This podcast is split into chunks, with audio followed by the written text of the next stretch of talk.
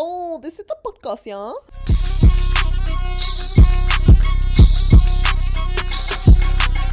no, but really, guys, this is the podcast. This is two chickpeas in a podcast.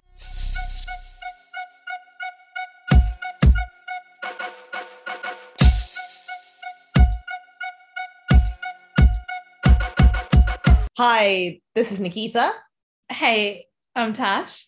And you're listening to Two Chickpeas in a Podcast. We're back with another very special episode, and so very, very lucky to be joined by a very, very incredible young British Indian talent. She goes by the name Sarah Nisha Adams, and she's here to join us today to talk to us all about her novel, The Reading List. Welcome. Hi.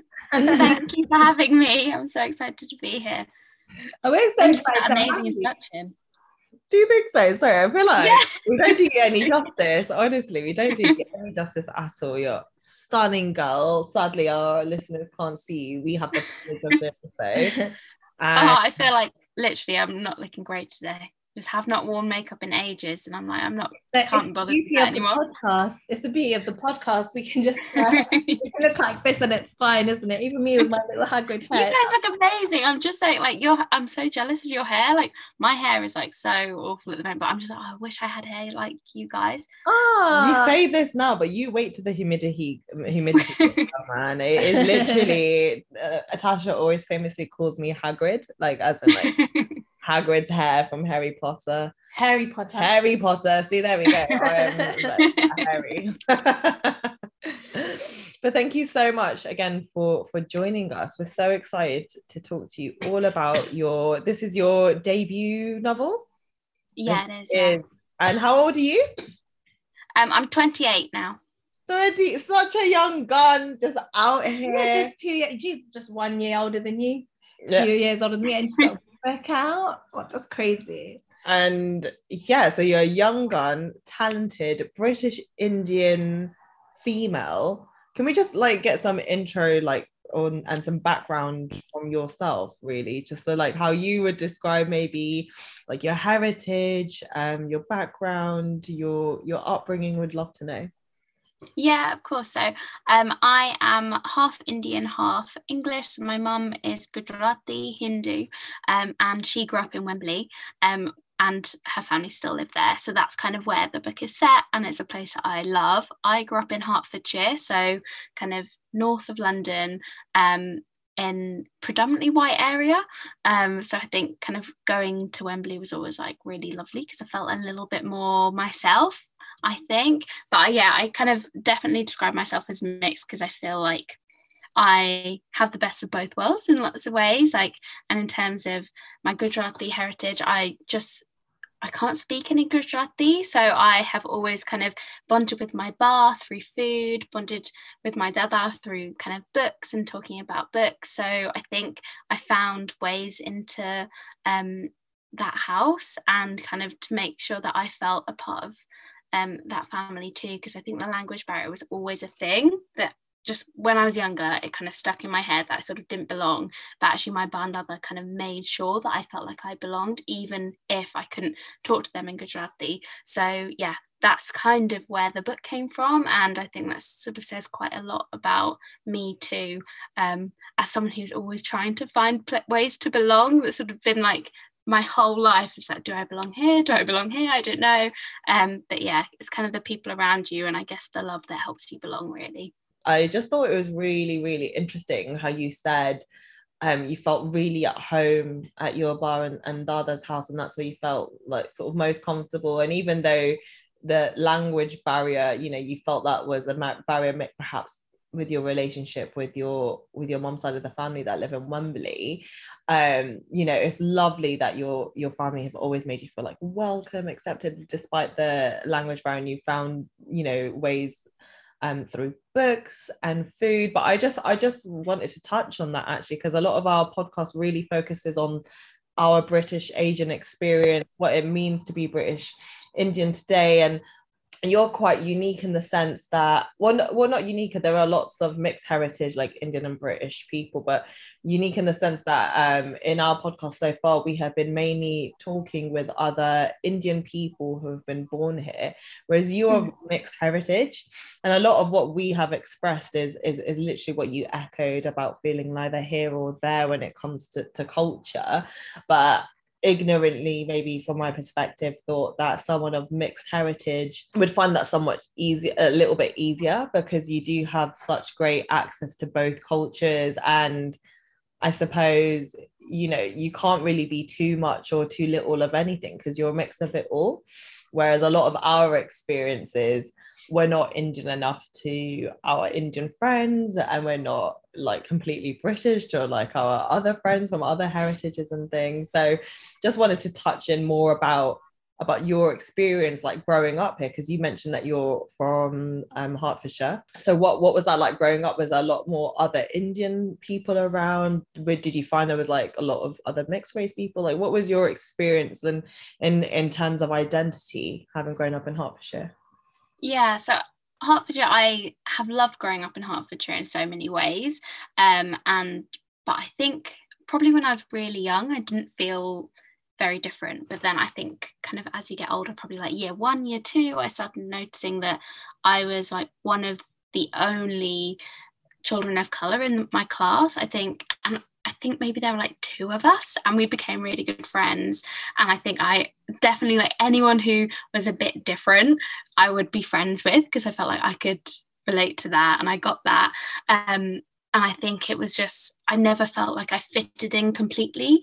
Um, I remember kind of classes at school when like we did different religions and things and i would kind of be like the spokesperson on hinduism for a bit even though actually like as a child i didn't know that much and i remember there was one time when we kind of literally had a piece of cloth and they were like oh sarah can you show how to do like um, a sari on amber and i was like oh, okay. I had never done it before in my life. So I was just pretended, I just owned it. I was like, yeah, I know how to do this, even though the cloth is like three foot long rather than however long it's really meant to be. And um, I just literally made it up off the top of my head, hoping that my mum wouldn't ever see it um, and realize how terrible a job I'd done. But just so, like, little things like that, where you're sort of put into this position as though I know everything, even though really I knew very little, like, and moments like that, that probably at the time I felt really proud of, like, oh, look at me being like celebrated for my culture and my background. But ultimately, it was also a way of kind of pointing out that I was different from everyone else. And I think anyone in the class, I mean, that's kind of always a way, I guess, in schools. Like if anyone has something that's kind of unique to them, it's great to celebrate it. But I think the double edged sword of that is the fact that sometimes that can make someone feel like they stick out and they're different. And I think throughout my life at school, I always wanted to be like like everyone else. I wanted to sort of just blend in, and I never really did blend in. Um, and I think I felt the same in lots of ways when I was like with my mom's family because I was like quite light skinned, I had quite light eyes. Everyone would kind of look at me a little bit, and I all I wanted to do was just like blend in. And even sometimes if I wore like Indian clothes, I if I wore something a little bit wrong, like some people would say, oh, that's not how you wear it. Like you should know lots of the things that I used to wear as well were sort of like hand me downs and like really old fashioned. And I just like, I loved it at the time. Then I'd walk into like the garba or something, and see that everyone is wearing like super nice stuff. And I was like, oh, I look so like literally like I stepped out of like a 70s album or something. Oh. Um, so like all these little things kind of played on my mind about not quite fitting here or not quite fitting there and I think it took me a long time to kind of celebrate the fact that I fitted in enough in both places. But I sort of, I don't, I don't know if anyone ever feels like they fit in enough. I think, I mean, I'm sure there are some people like the popular kids of the world who feel like they fit in perfectly, but I've never been one of those. Yeah, exactly. I feel like as kids, we just want to belong, don't we? That's like the main yeah. thing we want. We just want to be like, oh yeah, like I'm in this crowd. And whereas like you've grown up kind of being in two. So you're like mm, which one am i really in? And trying to like yeah. belong fully to that one and belong fully to the other. But now you can probably yeah be like yes i'm happy that i'm both which is nice. Yeah. And just to add to what you said, Natasha, as well, it just really prompted a thought in my mind about how when we're younger, all we do want to do is, is fit in with everyone. But then almost as you get older and older, like the world kind of requires you almost to stand out, or you you feel, mm. oh, especially now with like social media and things like that, we feel like an internal pressure on ourselves to to stand out in a way. Um, yeah. so I just I just find it really interesting. Um, just everything that you you said about you know not really belonging. And also like you know i really resonate with you when you said oh you know friends and stuff would ask you like how do you wrap a sari? Or like what does this mean? Or you know what's in this food and things. And me as someone who is like very visually like brown like definitely full Indian, uh, you know, I would get super embarrassed like when I couldn't do mm. that because I felt like it's a, a shame on me and my part. Like I don't understand like my culture, my heritage, but I would have thought that someone like yourself from a dual heritage would sort of have almost um a get out card from all of that in the sense that you can say like, oh, I don't know completely because I am still from like this mixed you know heritage or my lifestyle at home is like this uh, whereas we definitely had a very indian upbringing and but like but sorry to get you off but just just going on that you know you know you know when you said the th- the thing about you know you, you had a language barrier and you know, we're, we're Gujarati, our mom's Gujarati too. And I don't fully understand or speak it. And I always feel like, oh my God, I, I oh, like I know what you're saying, but I don't know how to say it back. And I'm just, I've just got this like, yeah. I'm too shy to say it, say it back, just in case someone's like, what, you can't even speak it or you don't even know how to pronounce it properly. It's just a, such a frightful thing. Do you, do you understand it quite a lot then? And so I understand it. And when I was younger, I think I definitely understood it more. I think 100% get that thing about like lack of confidence and i don't think i'd ever feel confident enough to like start saying what i think i know because like my accent would be completely wrong. People wouldn't know what on earth i was saying. But yeah i think you're completely right. Like so many young british indians i know um, don't necessarily know how to speak their language. And i think that's quite normal as well. And I, I, remember just like in my family i think i think my mum in particular felt like it was a failing on her part not having taught me even though she definitely tried to teach me at points and i think because of that it almost stuck in my mind as like something to be like worried about and ashamed about even though actually like i think there are other ways to communicate too and i think well it's yeah i think language is obviously a huge thing but i think you're right like actually the connections that you have with your family and like the fact that you understand them is really important anyway. But you what what you've just mentioned here about your uh connection that you have with your indian side of your family despite the language barrier you found so many other ways to connect with them whether it be food or literature i think that really nicely leads us into the premise of the reading list and just wondered if you yourself wanted to sort of break down a little bit about what that's about and we'll really get into it. Yeah, so the reading list is a book about I guess, community and unlikely friendship. And it follows two characters, Alicia, who is like a young, um, young teenager. She's 17, kind of working in her local library over the summer, but she doesn't really want to be there. Um, she kind of doesn't really read books, but was recommended to take the job by her brother Aidan, who really loves reading and books, and it was a really important place for him. And she's kind of caring for her mum as well, so she's got a lot going on at home. Um, at the library, she meets Mukesh, who is a widower who lost his wife Naina um, a few years before. And Naina was a big reader, but he wasn't really. Um, but Naina had this lovely connection with her granddaughter Priya, who loved reading. Um, and he really wants to sort of fill that hole in Priya's life. So he goes to the library, kind of searching for books to be closer to Naina, but also Priya. Um, and he meets Alicia, and she at first kind of turns him away with no recommendations. Um, so they start off on a bit of a bad foot. But then Alicia um, is kind of handed or discovers um, a reading list and she thinks it's a place to start. So she starts reading the books and then recommending to them, them to Mukesh and they sort of start a little unlikely friendship and a book club made of two. And you know what? Um, even when I was reading it, I thought that as well because because not well not well now you're saying you know you are Gujarati and your other heritage is you're you're just British aren't you your mum's yeah dad's British.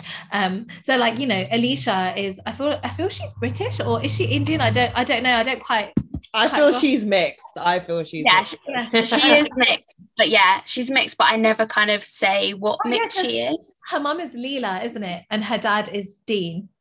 And uh, and I thought, yeah, that's quite interesting how you've kind of incorporated the two together. So a lot of the book, I guess, is kind of based on on your experience, or am I wrong? I yeah, I think nice little nods to your life. Yeah. yeah. yeah, I think like all the characters sort of have a little bit of me in them, or like someone that I love in them. Um, and yeah, Alicia, I think was probably me when I was seventeen. I kind of never mention kind of what her back heritage and background is really um, but it is kind of mentioned that her dad her dad is white basically and she doesn't look like her dad visibly um, so that was kind of the main thing about her identity for me and kind of i guess that's where me and alicia are similar in lots of ways except of course i'm a huge reader and Alicia's not. And the reading list itself is it's, it's a list of some really strong books out there, isn't it? Like To Kill a Mockingbird, A Suitable Boy. Did you curate that reading list yourself? Well, obviously you did because you're you're the, the you are the the writer. But I mean, it, did you know that you wanted those specific books to be part of the reading list? Yeah. So I think in terms of the list of books, when I thought of the idea for the book, I wrote a list of books they were sort of the first ones that I thought of um, because I think I probably was thinking about books that really meant something to me when I was a teenager in particular at that point when I was looking to love reading beyond school and stuff. So some of those books were actually on a reading list that one of my teachers gave me to try to keep me interested in books and sort of help me read like something more interesting than the book that we were studying at school and stuff like that.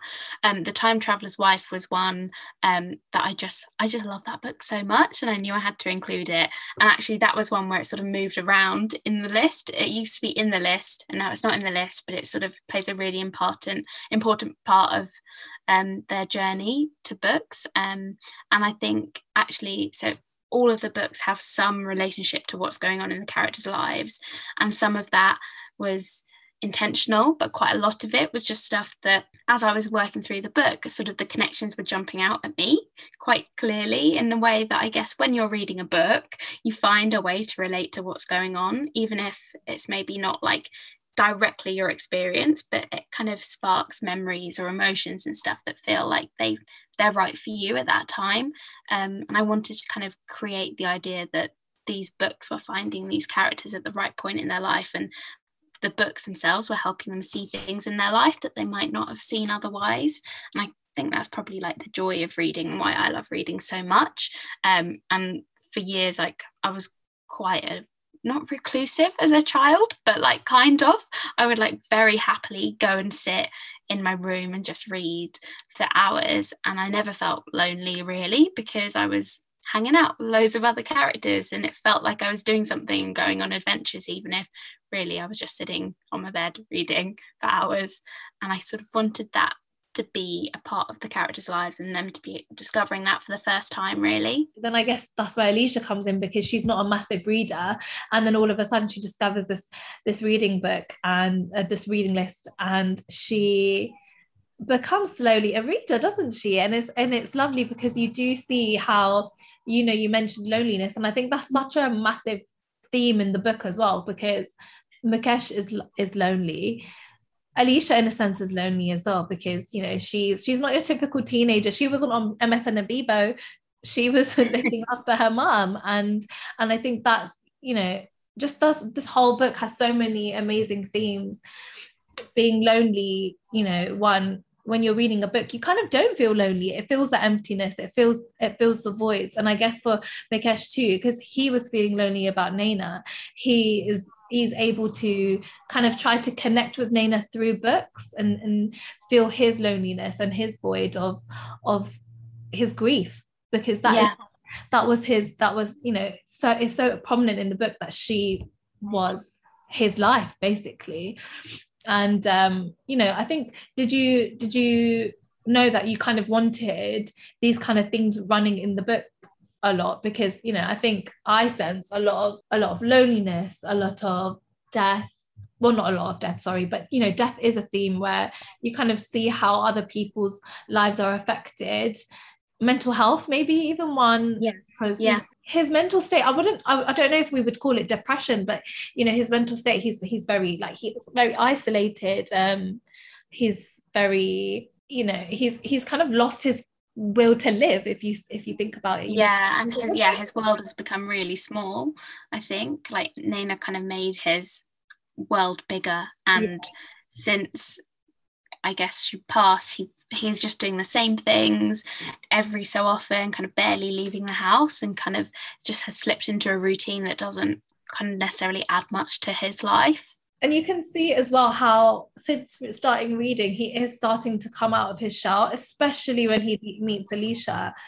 And you can kind of see how i guess when you were saying you know you you bonded with your dada through through books.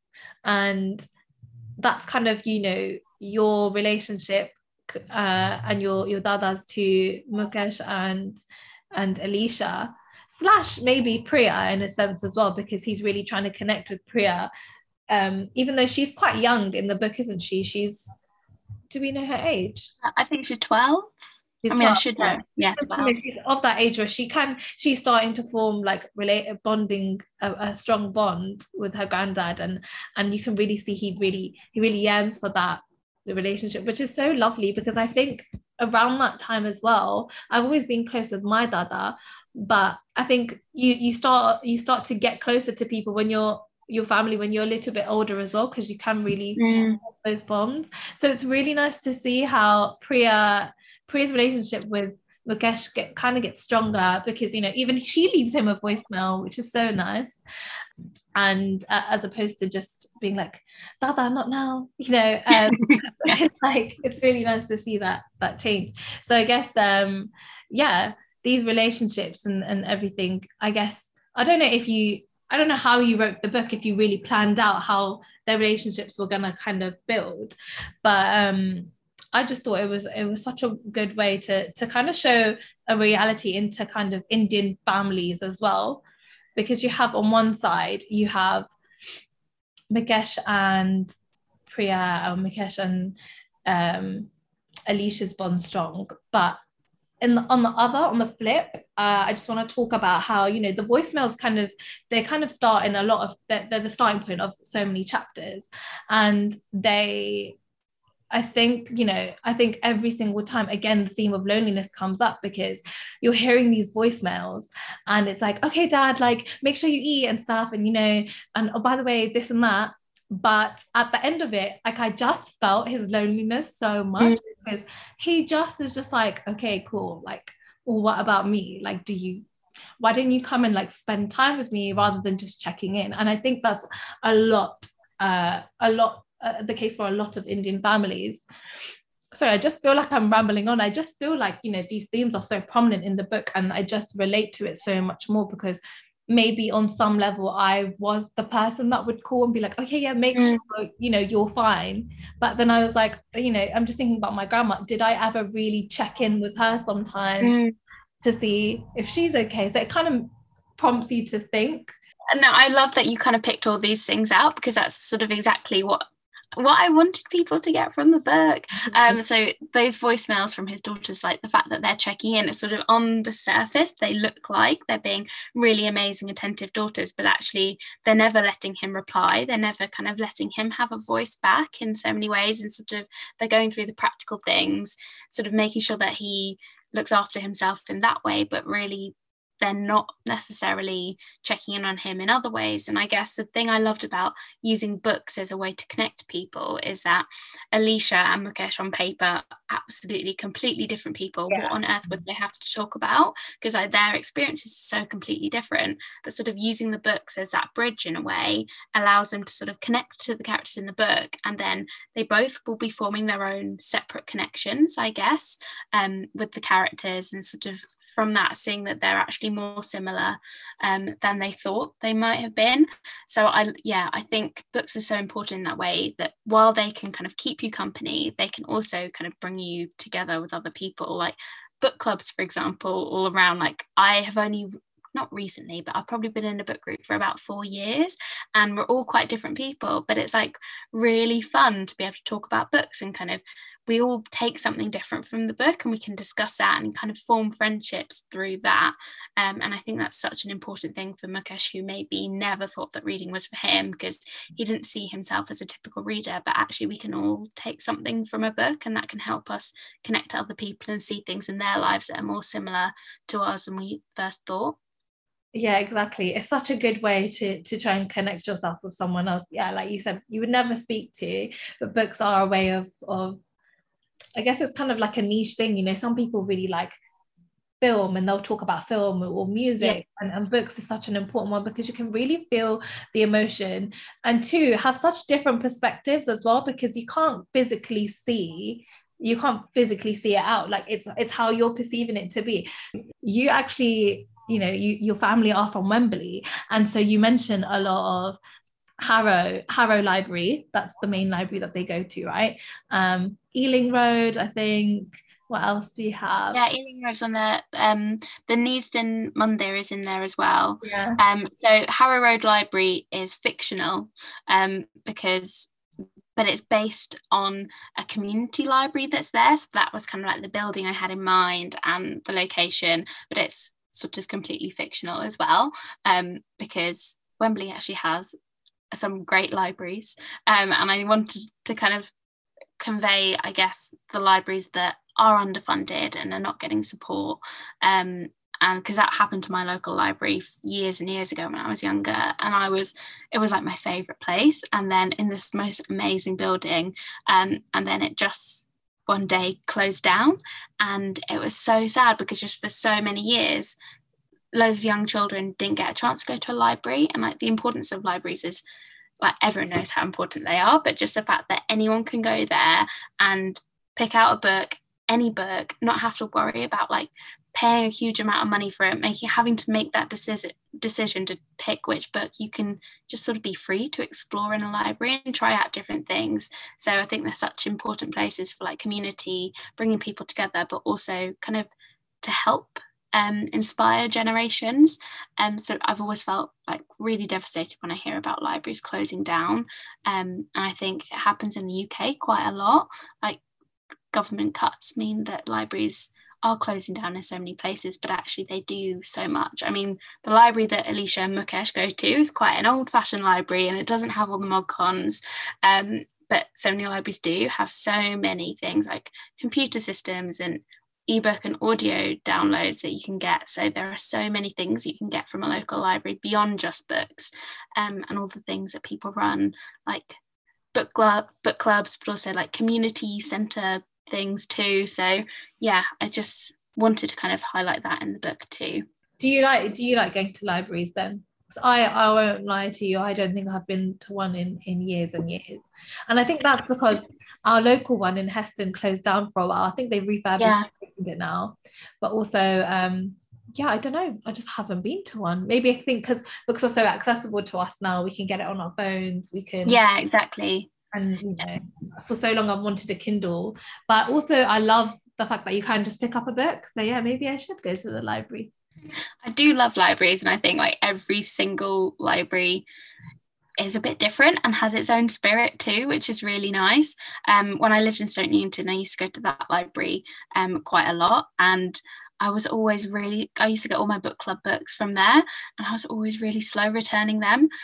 Um, so I was not a really great library goer. So um, it's not great, but um, the library was amazing. And every time I got to go, I was just like amazed at how much choice there is in libraries and just, yeah, I mean, it's it's the same in bookshops, but just knowing that you kind of get to keep these books for like six weeks or however long, and then return them when you're done. It's just I don't know. There's something really lovely that knowing that you get to borrow it, and other people will be reading these books too.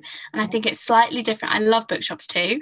Um, I have I, I buy too many books, I'm sure, but just knowing that like that a book that you have read you can then pass on to someone else to read and who knows if they'll enjoy it that same book and it's like yeah yeah I kind of love when I used to get, um, and I try and do this in the books I read now. I used to love like when I'd go to the library and you see someone's notes in the book. I just feel like that, and you have no idea who that person is, but they're adding to like maybe you know, or show me insight into their perspective of the story or whatever we're seeing and stuff. And I try and do that now. So if I ever lend a book to someone, like it does kind of have like my stamp on it as well Yeah, I love Um, that. yeah i absolutely love that and it's all about connection i feel like through your book when being in like the actual library setting i mean uh, especially after being in something like the pandemic where we've just had to separate and so many libraries are like rapid covid testing centers and stuff Mhm. now it's absolutely insane but there's this um great need to bring a sense of community back into our society. I think COVID has changed everyone's lives dramatically. And there's been such a culture shift in, in the way that we do things, but there's such a great joy that you gain and like simplicity you gain from from things that are community based and hopefully like wh- where the pandemic has in one hand you know sort of created a new culture of everyone like separating and you know socially distancing and stuff has create hopefully created a yearning to have those like simpler days back when you when you could just be together and like Yeah. somewhere like the library. Yeah i just think it's, it's absolutely gorgeous. Um and i also just wanted to sort of explore that that a further theme with you of of a healing i suppose through books.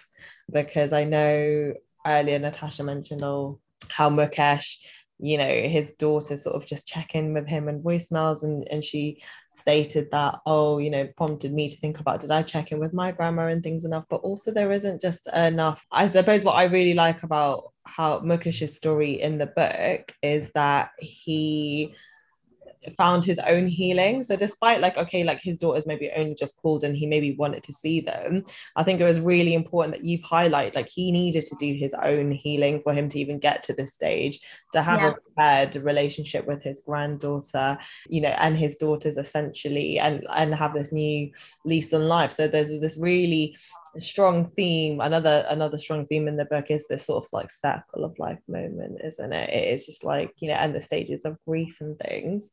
Um and i just thought that was really really important because it couldn't because it, it made me think about well since doing the podcast i really do think about women especially indian women this sense of duty which i think really Mm. comes across through the voicemails that mukesh's daughters leave for him. You know there's very they are fulfilling a duty like they know that Mm. their duty is towards their father. Um, and again another theme of how we become older we become our parents parents. So just really really strong themes of like circle of life healing. Again we've just mentioned the pandemic. Is there any other forms of healing that you know of other than reading? Like what is or or things that are therapeutic to you outside of reading? Yeah, I I think since the pandemic, I think I've kind of found more than before. I think I realize the importance of getting outside a little bit more. I really notice like the difference when I don't leave the house. I think before the pandemic, I would say to myself, I would probably be totally fine just sitting in my house and reading all the time. But since the pandemic, I've just like going on walks. So I live in Tottenham, so we're quite close to um, the River Lee. So going on walks by the river has been so nice because it just has felt like I'm connecting with something bigger than myself. And I think you can kind of get into the habit of making of, of your world feeling quite small. And I think that's probably another thing that is in Mukesh's story too. The fact that he's getting out a little bit more, even the trip to the library is bigger than his journeys before um, when he wasn't going out at all. and also the books he's reading their stories Yeah. are bigger than his story so when Yeah. he was consumed by his grief the not only has he found like entertainment but also distraction in these books but it's it's, it's a whole new perspective isn't it? It's, a, it's such Yeah. a way to get out of your own head.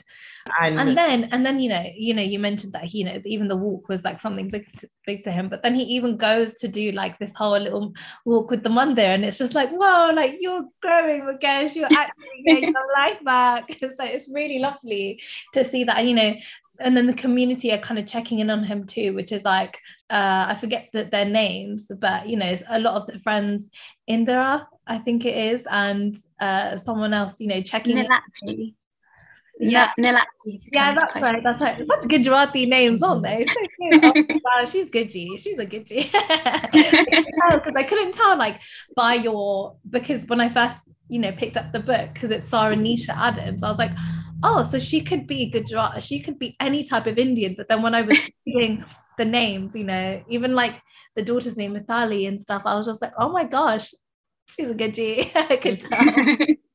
and also, I wanted to touch on um, just the just the fact that you know you can tell that they're Gujarati as well because through the dialogue, I feel like your book has a lot of conversation in it and, and it's really descriptive but yeah even the conversations are kind of like i'm reading it with like this little gujarati accent almost like the conversations yeah. and and his and his friends are talking in the mandir and they're on their walk. I don't even want to do it out loud but can, i can kind of hear the, the dialogue and the, the conversations which is which is something i really enjoyed actually because i can relate to it a lot um because you can hear you know you just hear like you know when you hear your nanny or or you know yeah. talking that's how they talk to each other. Very subtle yeah. very lovely other which is oh yeah i'm glad i'm so glad you picked that up because in a way like the dialogue of that um was the easiest thing to me because I could literally just imagine it in my head and like my even my mum talking to my ba on the phone like those conversations coming coming across and like my ba talking to her friends on the phone and just yeah it's yeah I'm so happy that you could have picked out and you think they just speak in such a little cute little way and it's just like oh just want to give you a cuddle. So when I was reading it, I could really, really pick up on it. And it's almost like I was reading it so slow and subtly because I knew I just could clock on how they were talking. So and then um, another thing about the, the dialogue as well, actually, like the way, way the way you've written it, I feel like it's a book that anybody can read I don't feel like it's it's such a like you know how i've gone into depth with you know the themes of loneliness and things like that but i don't know I don't think it would be hard for someone younger or someone even at a 17 or even younger at school to kind of depict all of these themes as well. I think that mm-hmm. they can probably understand it. I, I, yeah, when I was reading the book, I was like, this would be so good for for children uh, as well because they can kind of depict and understand or maybe relate to, for example, Dean, Aleisha's dad, who I guess they're I guess the mum and uh, Aleisha's mum and dad have separated, maybe, or they're divorced, or I don't, you know, he has this whole other life, and mm. his whole, whole own family doesn't really care. You or doesn't it doesn't come across to Aleisha like he really cares. So it's kind of one of those things where I think again in relation to so many other people, they probably feel that too. Like I I was thinking about my friend who whose dad's moved on and has this whole nother life, and it's like oh my gosh, I bet as a child she probably felt exactly like that.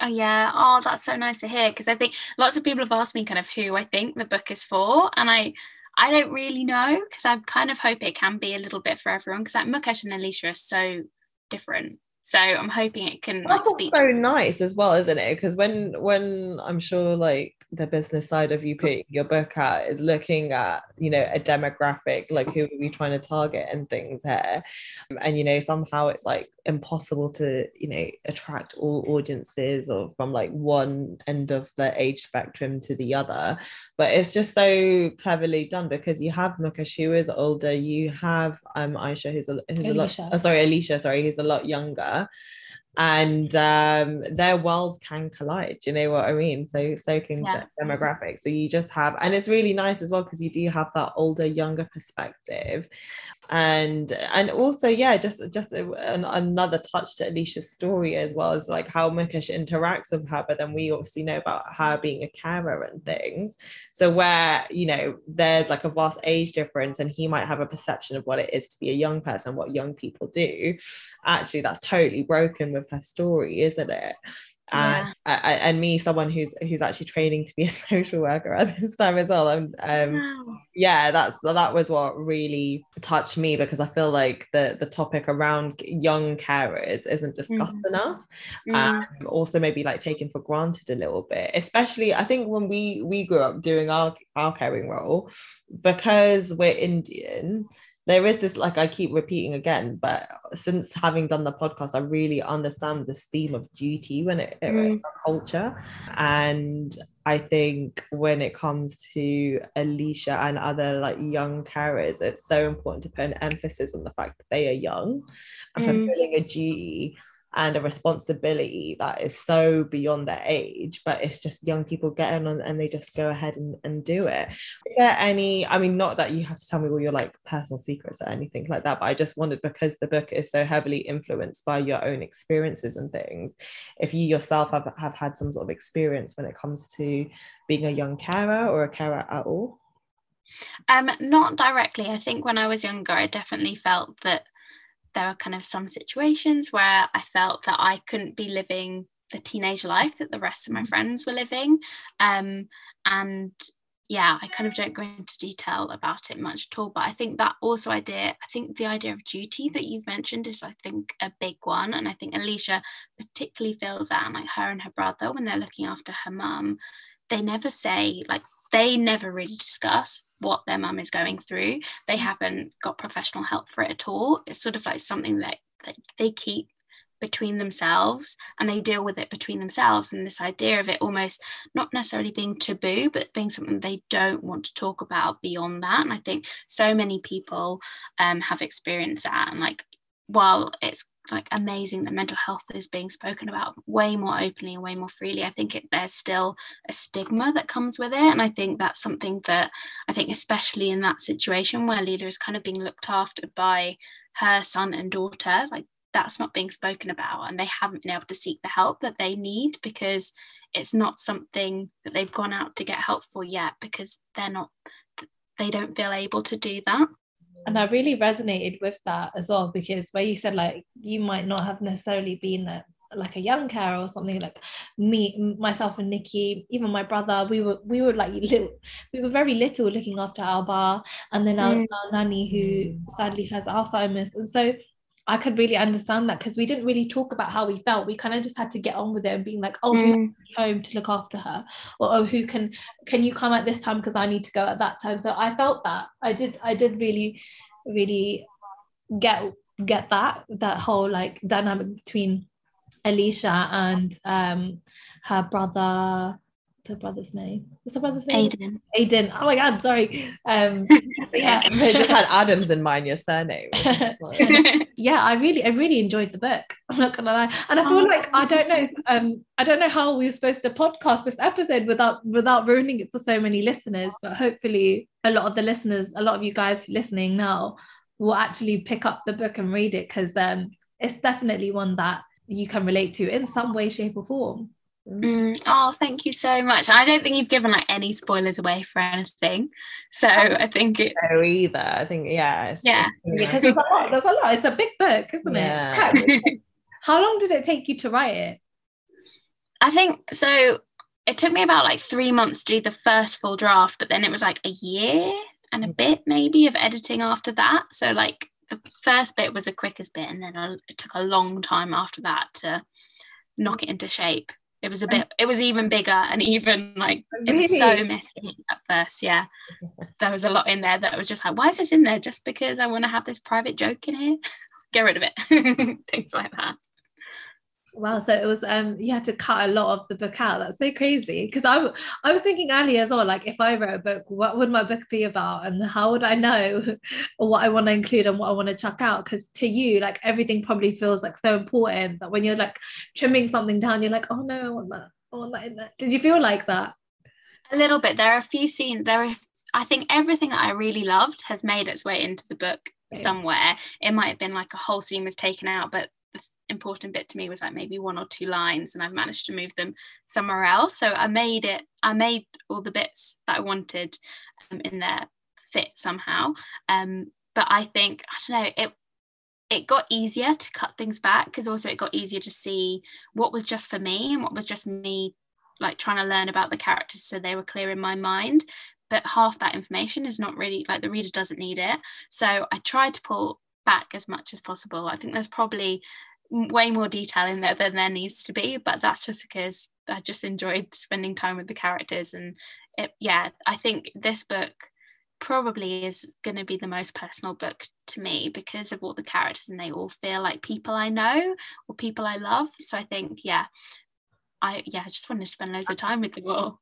And as this is your debut novel, I mean, not that you need to give any spoilers or anything, but is there any anything in the works for a second one? Any ideas? Is there anything you can say? If if not, that's fine. But um, yeah, yeah, I think I can say a little bit. So I'm working on book two at the moment. Um, which is I don't think I can tell the title. Maybe I can. I don't think I can. But it's basically again about kind of community and unlikely friendships, and it's set this time around a community garden and um, between kind of two timelines one in 1970 when we see two friends running this garden and then in the present day when it's being looked after by two people who do not like each other at all. Um, so yeah that's kind of the start of the story. Oh, i'm so excited to read that already. Yeah thank you so much for talking to us and i hope that whoever's listening that you go to read the reading list because yeah why don't cool. you why don't you plug this is your this is your time so tell everyone where they can get the reading list any info you need them to know Oh, thank you. So, yeah, the reading list is out now and you can get it from all good bookshops um, and in ebook and audiobook too. Oh, well, thank you once again, uh, Sara Nisha Adams, for joining us on Two Chickpeas on the podcast. You're officially a chica and uh, oh. and yeah until the next time thank you so much. Thank you. Well, thank you both so much. I've had a lovely time. As a we so it's been your girl nikita. It's been your girl tash. And it's been our new girl sarah. Sarah. Yeah until next time